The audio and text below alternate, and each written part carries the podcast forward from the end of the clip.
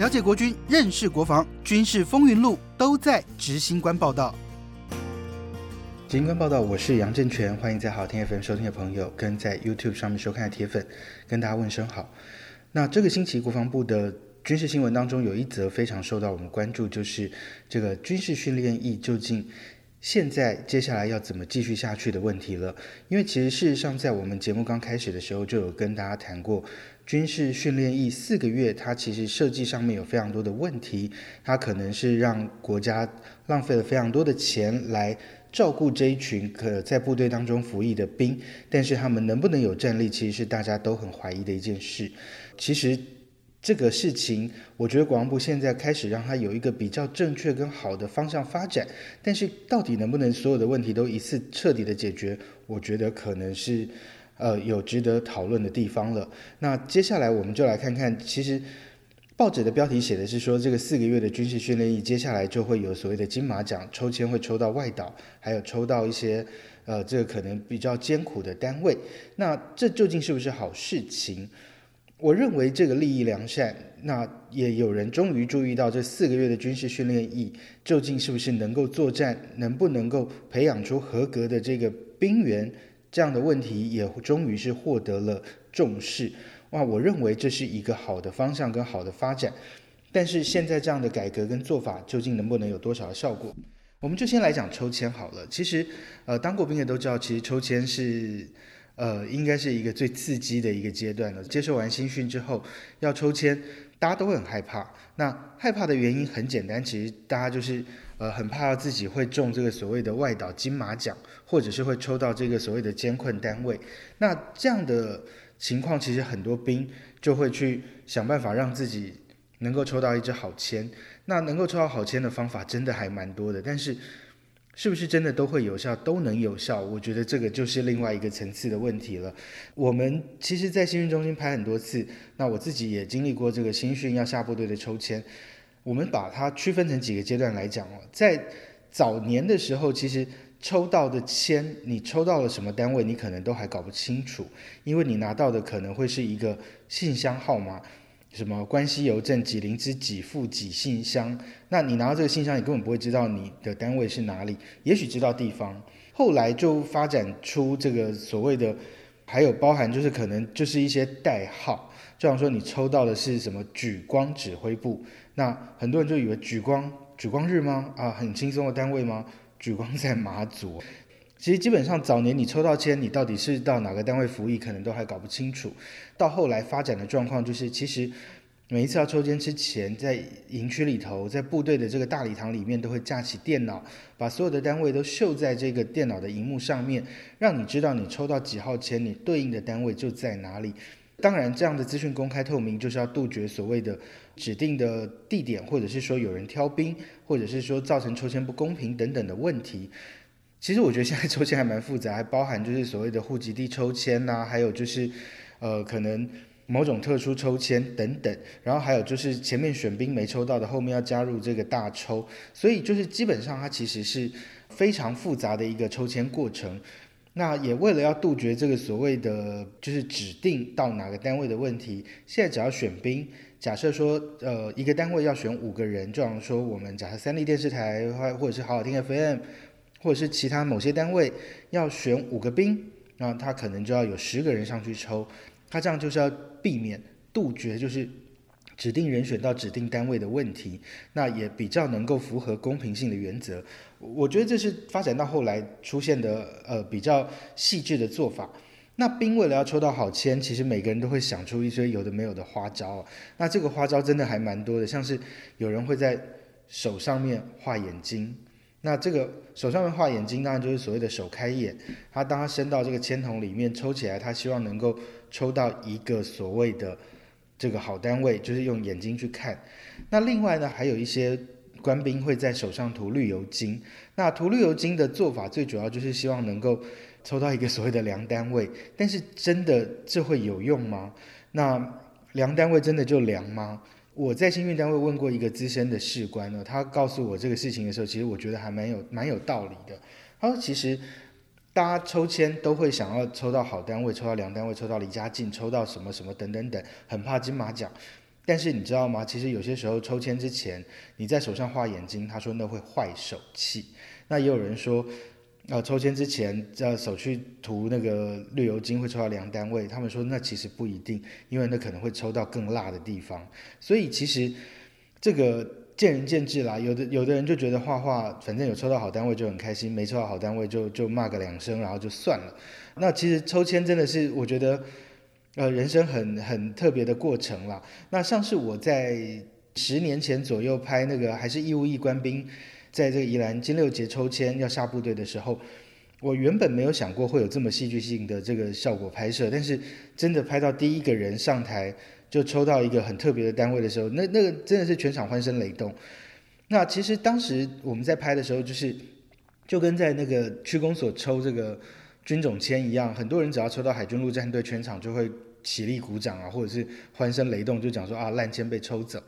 那我们那次在拍的时候，其实是在宜兰金六节要拍，就是所有人要下部队的抽签。那当时我记得外岛签本来就大概比例占一成，那到东引的大概是六支还八支，我有点忘记了，反正就几百个人抽八个还六个。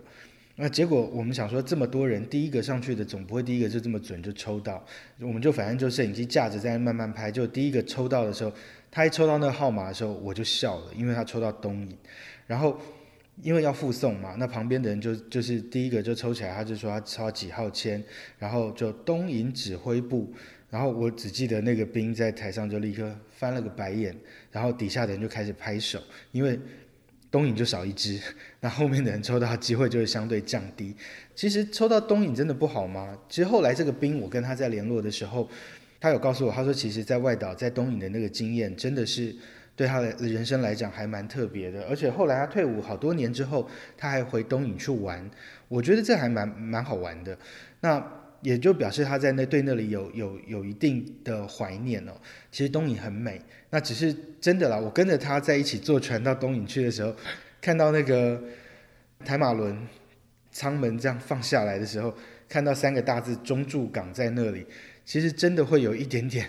绝望的感觉，就觉得好像来到了一个好遥远、好偏僻的地方。不过，真的东影是一个很美丽的小岛。那。很多喜欢海钓的人会去那边玩，那那边风景也不错。然后除了冬天很冷很冷，夏天很热之外，其实我真的觉得那边其实还蛮舒服的啦，就是人蛮少的，还不错。我觉得当兵能够到一些特别的地方，真的是不错的经验。那其实现在跟过去当兵抽签，真的是会让很多人真的永生难忘啊。那尤其抽到这个所谓的金马奖的时候，真的会有一种那种。我不知道什么时候才能回家，还有多久才能回家，这样的一种一种感慨。那但是再怎么讲，过去不是两年兵就是一年兵，那或者是一年八个月、六个月、十个月，就是反正这个一起改了很多次。那改到现在，现在剩四个月，那四个月下部队究竟还有多少的用途？在部队里头能够产生多少的战力？我觉得我心里面还是有一定的存疑，因为这个新版的四个月军事训练役，军事训练二点零。它的实施办法还是所谓的五加十一，也就是五周的新兵训练，另外还有十一周的这个所谓的专长或者是下部队的这个这个所谓的加强训练。那这个五加十一，也就是说他新训完之后，他只剩下十一周，其实大概就不到三个月了。那中间还有放假。它现在分成四种方式哦，也就是第一个是留在原单位继续来受训，也就是现在大部分的军事训练营都是在，就像说你在斗焕平营区受训，那你受训完了，你就继续留在斗焕平里头进行第二阶段的专长训，像可能有通信的、有化学的、有什么有什么有什么，就继续留在原单位来受训。那现在的做法就是，除了这一个阶段这这一部分的人之外，还有另外一部分就是会抽签分发到野战的常备单位。那作战的时候，这些人也就是回到这些原单位来继续的报到服服役。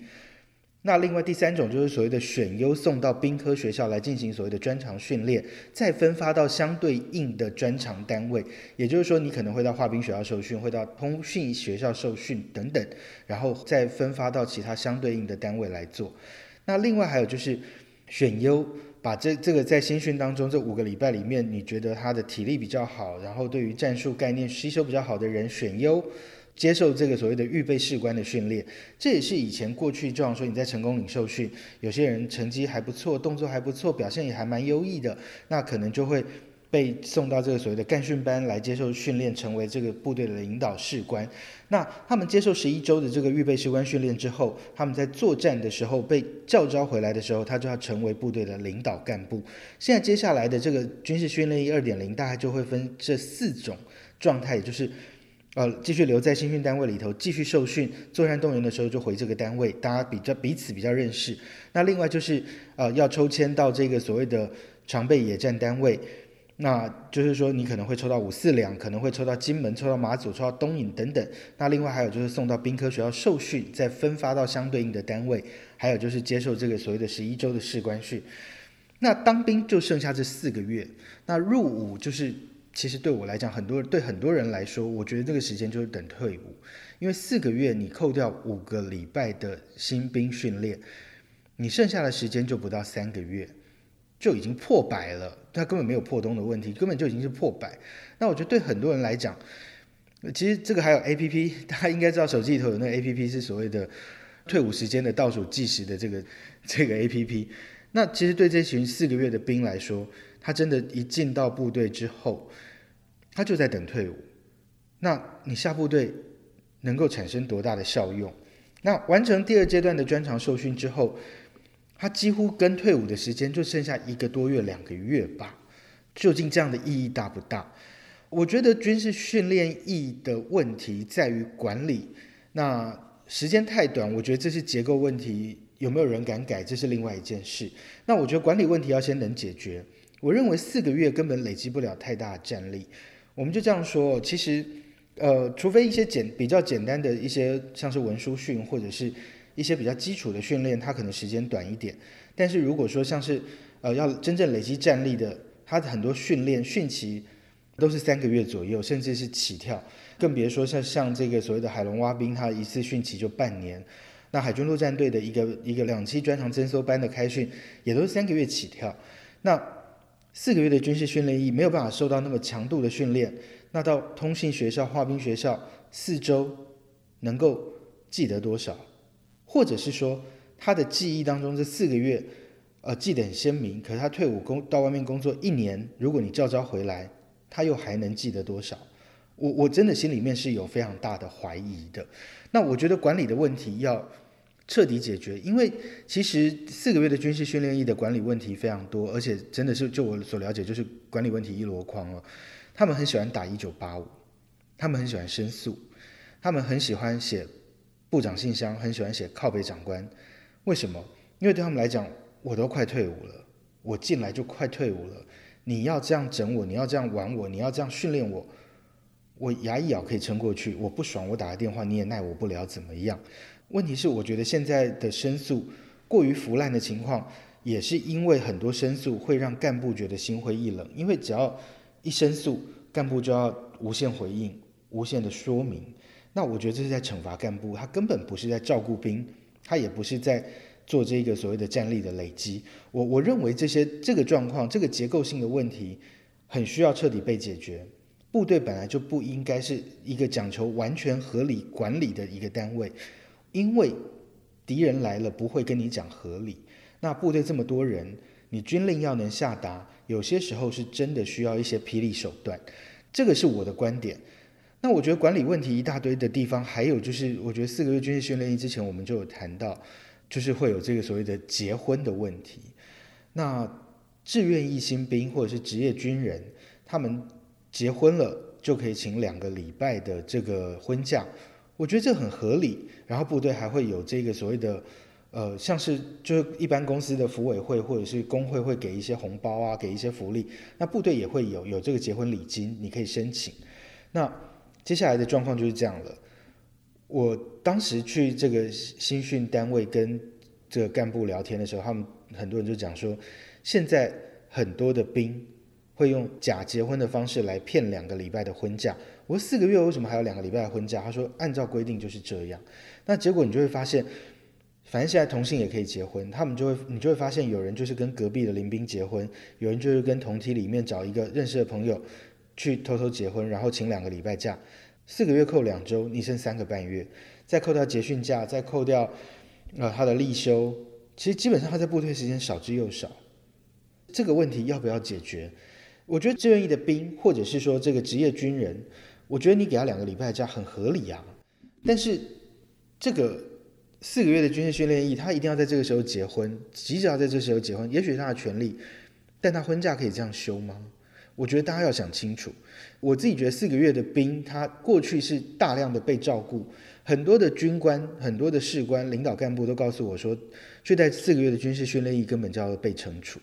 我觉得对他们来说，这个问题是比较需要先彻底解决的。我我自己觉得四个月的兵哦，你要让他有用，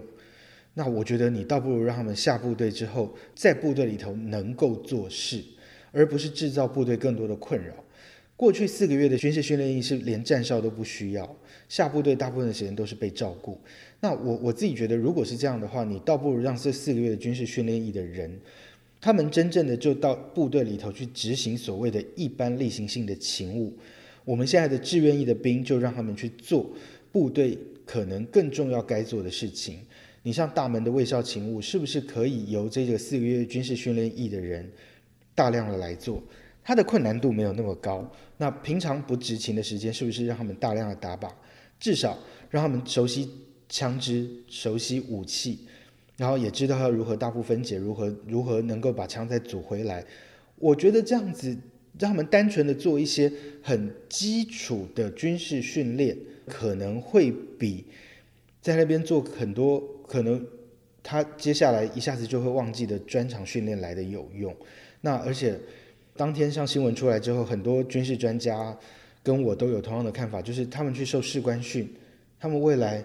有没有办法领导部队，你都没有办法验证。那你要让他们去当这个所谓的四个月的十一周的这个所谓的士官训，到底能够有多少效果？其实我觉得我是没有那么看好。其实很多人跟我的想法还是一样，但是我我是觉得这个事情短时间之内无解，釜底抽薪的办法就是直接恢复一年的义务役。